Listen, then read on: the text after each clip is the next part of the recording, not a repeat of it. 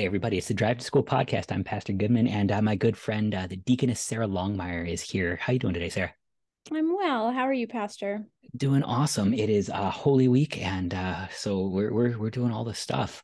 Um, seems like a, a good time to talk about suffering. Um, it, it's sort of a, a, good place to center it. Uh, we when when when we hurt, it makes us selfish, and, and it, it sounds almost crass to say it that way because like it hurts.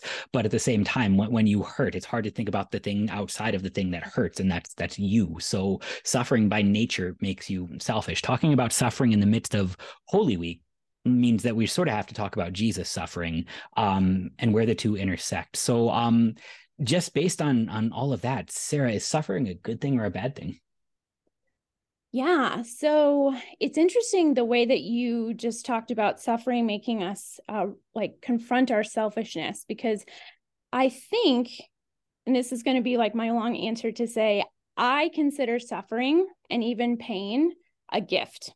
And let me sort of explain. Well, Jesus does too. So, like, let's. He agrees with you at least. He calls suffering a blessing. Yeah. Um. So, so yeah. you know, knowing that Jesus agrees with you, go in confidence.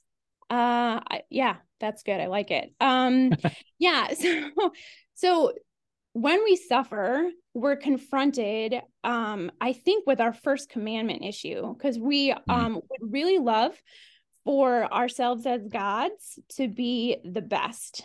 And so the best can look like perfect health, the best can look like um, top A student in the class, no matter how much sleep you lose or work you put into something that may or may not help in the future.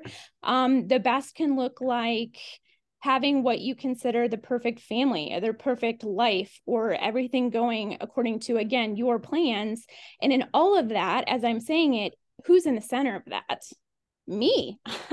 I get to decide and dictate and control my world.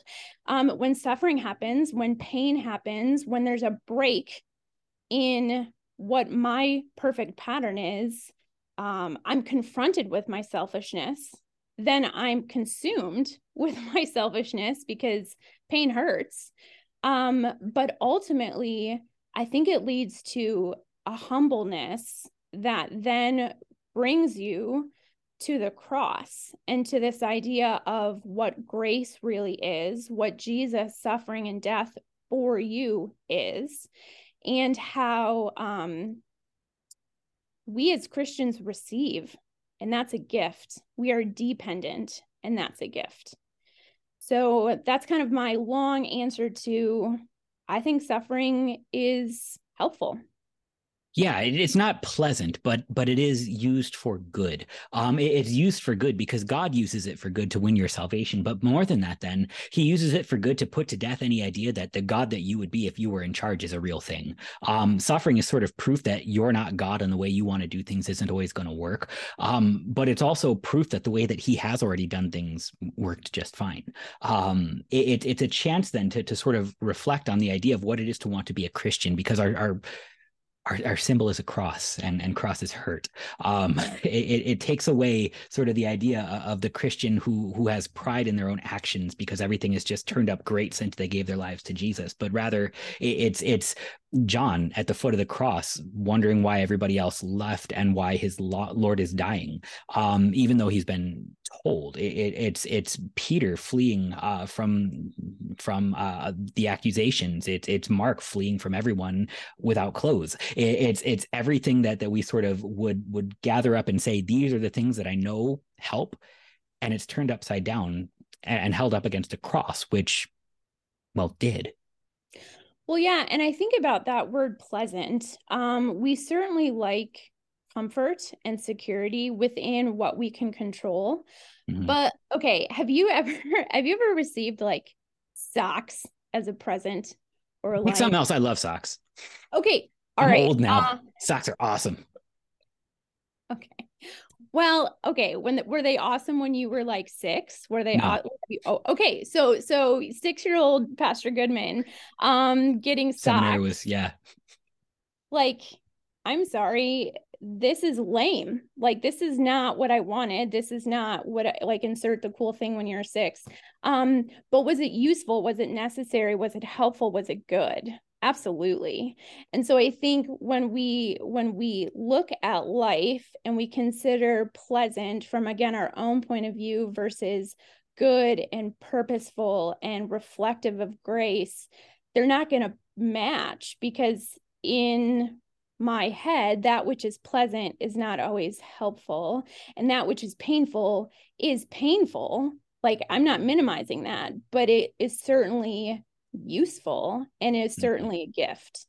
You know what I mean? So now socks for you, thanks be to God. Okay, but whatever you don't like, a no. can of olives. How about that? Like there you go. All those are disgusting. So with, with okay. that in mind, then um, you get to start to recognize that that what's useful here might, also is is temporary. Um, there won't be olives in the resurrection uh, because olives are gross. You, I know that's not true, but um, so there won't be suffering in the resurrection uh, because we'll, we'll have been brought fully to glory. But but now in this vale of tears, uh, it's not that God caused suffering, it's that we cause suffering to each other, but He's going to use it for good.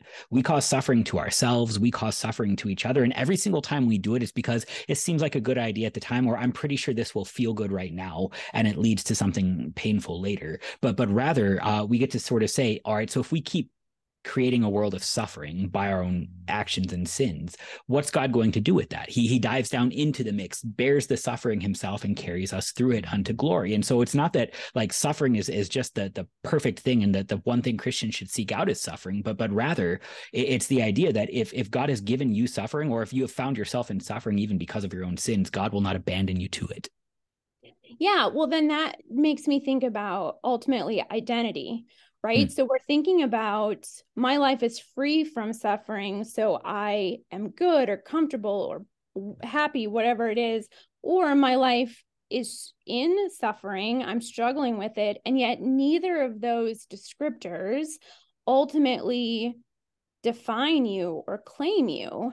So we all go back to our baptism. And that is what carries us through to the resurrection. That is what holds. So whether you you're suffering today as a stub toe or you're suffering today as a cancer diagnosis um, neither of those will define you moving forward mm. and there's grace in that there's gift in just re- like remembering and relaxing into you're baptized like that gets to hold and that that's a win. That's that's everything. Amen. I don't even know what to do to to top that. So let's let's call it there. Uh deaconess sarah longmire thank you so much for joining us. You're very welcome